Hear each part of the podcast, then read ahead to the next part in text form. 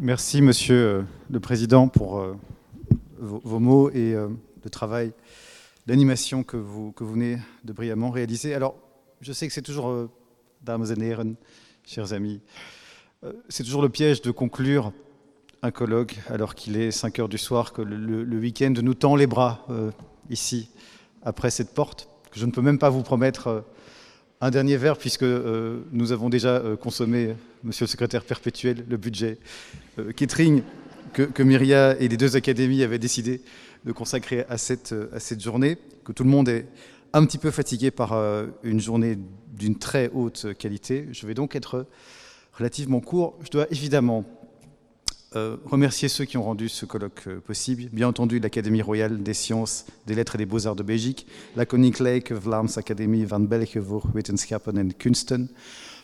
Euh, vous l'avez dit, monsieur le secrétaire perpétuel, bien sûr, et grâce aux en soient rendus ainsi qu'à votre collègue monsieur Dumortier, il y a une- raison de sens, parce que le travail des académies n'est pas de rester euh, cloîtré entre être scientifique, mais de s'intéresser au monde dans lequel euh, nous vivons, ce que votre académie, en particulier depuis quelques années, fait de plus en plus.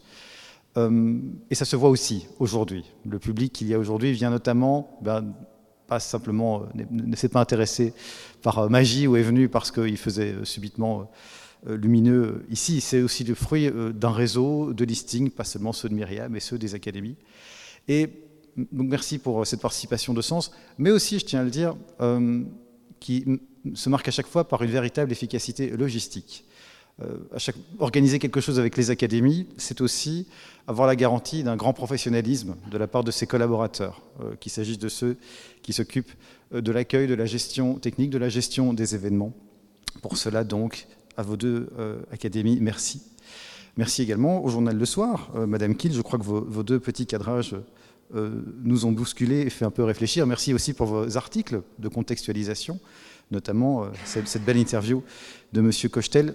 On, avait cherché, ne, le cachons pas, à avoir aussi, bien sûr, euh, l'apport d'un journal néerlandophone.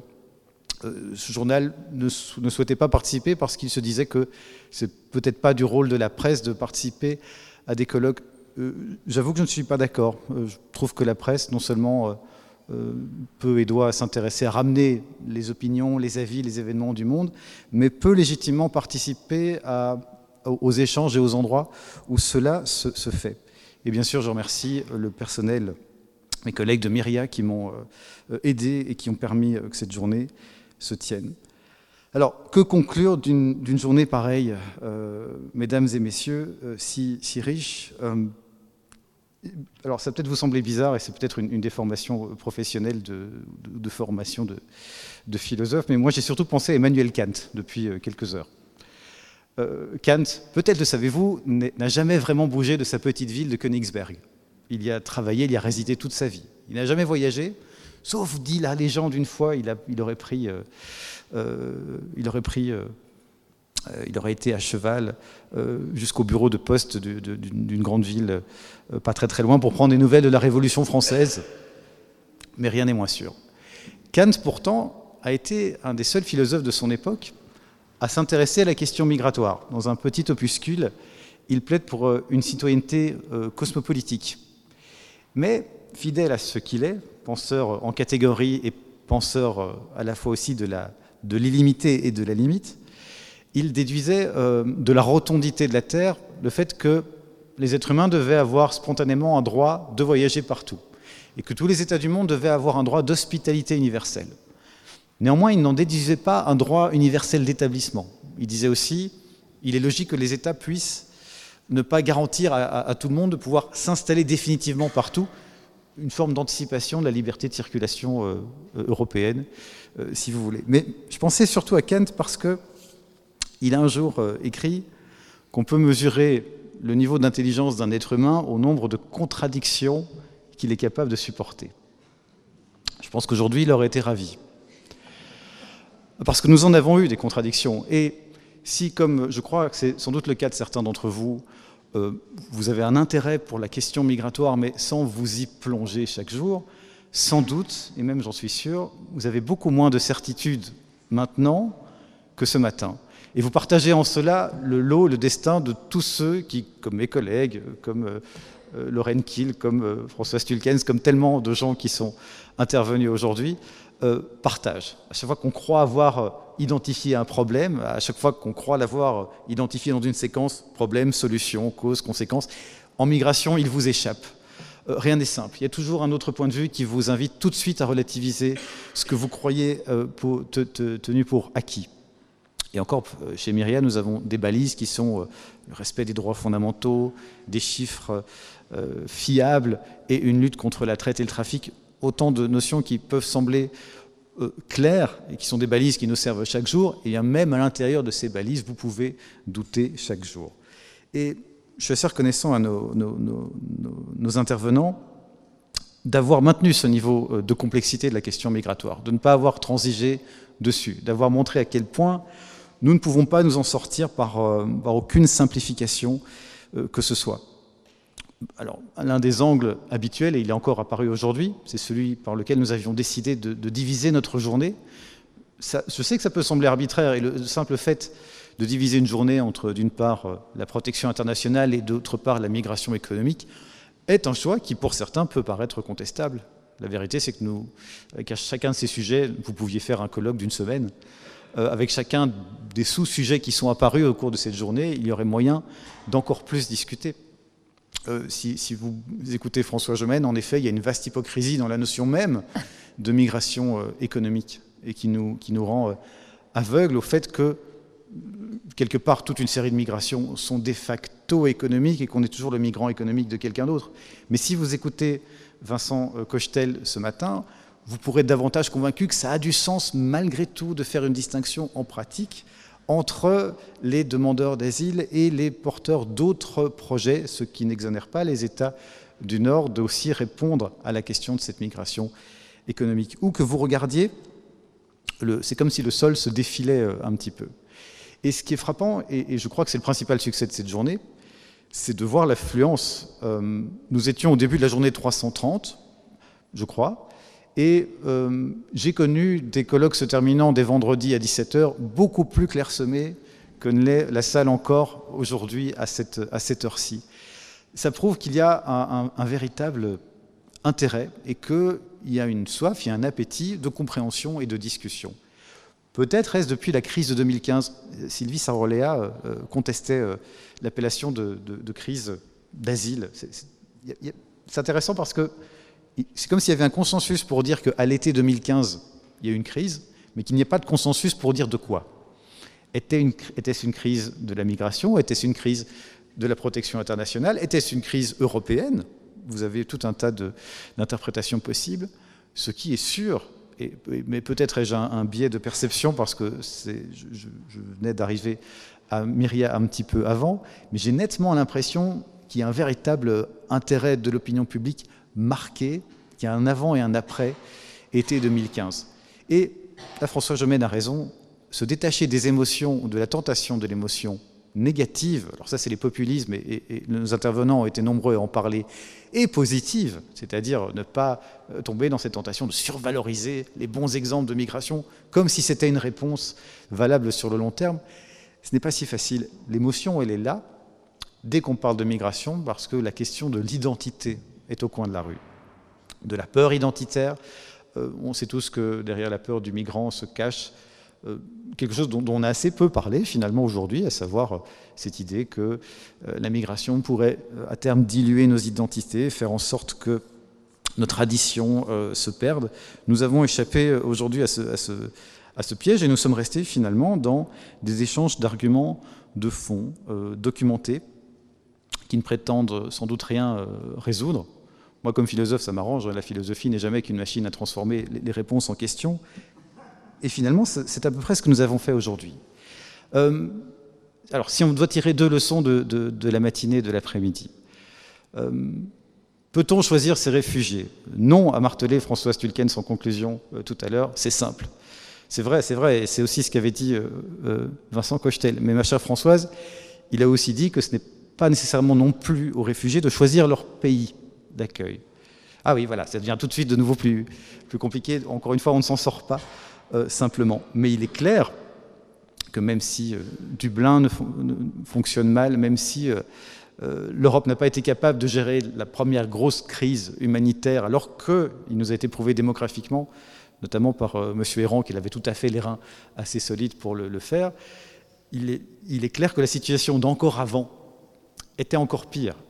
Donc nous sommes un peu obligé de, modéliser cette complexité, d'essayer de trouver malgré tout euh, des procédures, de nous, de nous unifier en tant qu'Européens pour avoir une politique d'asile de plus en plus harmonisée. Euh, je ne vois pas a priori d'autres solutions, comme disait Mme Saroléa notamment, qu'un peu plus de cadre. Alors sur la migration dite économique, et en effet, il y a un piège, euh, puisque il y, a des canaux migratoires économiques en tant que tels qui sont assez sous-utilisés, par exemple en Belgique et en France. Mais il y a aussi le destin et l'avenir économique de tous les gens qui arrivent par d'autres biais. Là également, euh, nous sommes dans une boîte de Pandore euh, extrêmement difficile à, modéliser. Euh, je crois, et les interventions de, l'après-midi, et notamment celles de, de M. Marx et de M. Steinbart, ont montré que vous ne pouvez pas prendre la question de la migration économique d'une manière purement arithmétique en termes de coûts et de, bénéfices.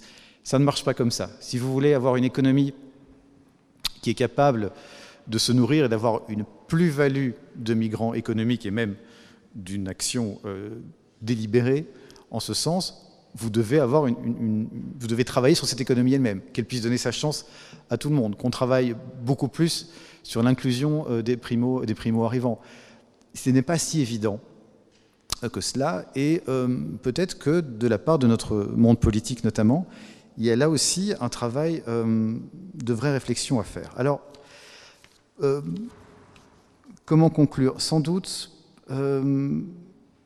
sans doute en, soulignant qu'on est dans un univers où, chaque fois que nous laissons, enfin dans un domaine où chaque fois que nous laissons la part belle au flou, euh, au refus de se mêler de la question, nous faisons le jeu quelque part de la loi du plus fort ou quelque part de la loi du plus discrétionnaire. Si on reprend un instant la question euh, de la protection internationale euh, et de ce sujet un petit peu à la mode que constituent les visas humanitaires, que nous apprend cette polémique? Que l'arbitraire et le flou favorisent la loi du prince et la loi du plus fort, et même, semble-t-il, la loi du marché. Et que quand la loi du prince et la loi du plus fort se confondent, alors le pire est à craindre.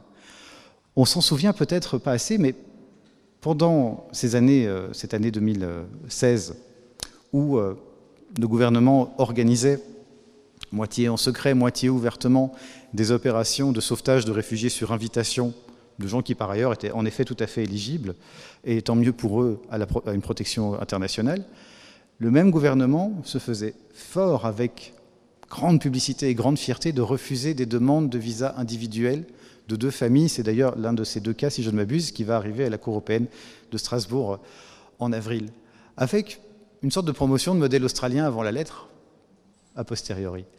Euh, l'idée étant de dire, euh, euh, non, je ne prends pas en compte les demandes de gens qui, en plus, refusent de jouer le jeu des passeurs, refusent de jouer le jeu, de risquer leur vie en Méditerranée, mais ont le culot d'aller simplement eux-mêmes sans qu'ils soient invités par le pouvoir ou par des gens qu'on connaît à le faire, à solliciter un visa humanitaire. Mais par contre, je choisis comme autorité, selon mes critères, quelle minorité je vais aider. C'est un sujet, je trouve, alors il est juridiquement, journalistiquement fascinant, mais il l'est aussi philosophiquement. Parce que si on peut comprendre que ça ne va pas de, voir son, destin euh, éventuel de réfugiés dépendre du fait qu'on connaît la bonne personne ou qu'on dépend de la bonne minorité. Pourquoi, au fond, est-ce qu'un opposant politique à Bachar el-Assad devrait avoir moins droit à un visa humanitaire qu'un ressortissant euh, syrien euh, chrétien dépendant d'une congrégation, ou connaissant des gens dans une congrégation religieuse en Belgique Force est avouer que solutionner ce problème n'est pas simple, parce qu'alors il faut plonger sa main, encore une fois, dans la complexité, faire des choix oser discuter en termes de, critères, oser discuter en termes peut-être de, quotas. Euh, doit-on, combien de visas humanitaires peut-on accorder par an Selon quels critères À qui Quelle est notre part, nous, Belgique, par rapport aux autres acteurs euh, du monde? Le même raisonnement, mais, je n'ai pas beaucoup le temps de le dire, de le développer, est valable aussi pour la migration économique. Je retire donc de cette journée surtout qu'il y a encore du pain sur la planche pour ceux qui veulent continuer à travailler, à réfléchir, à compter et à, renoncer à leur certitude sur la question euh, migratoire. En d'autres termes, et en résumé, moins d'arbitraire, plus de réflexion, moins de slogans, davantage de discussions, un peu moins de Twitter et un peu plus de témoignages, un peu moins d'émotion et un peu plus de pragmatisme. Je crois que la question migratoire euh, a ce site fascinant que, euh, même si elle paraît insoluble ou compose de regards, elle donne l'impression qu'on n'est tout de même pas loin euh, de, solutions sur plusieurs dossiers. Euh, Était-ce toi, Françoise, je crois bien, qui disait euh, c'est gérable si nous voulons le gérer. Eh bien, disons en conclusion, eh bien, gérons. Merci et bon week-end à tous.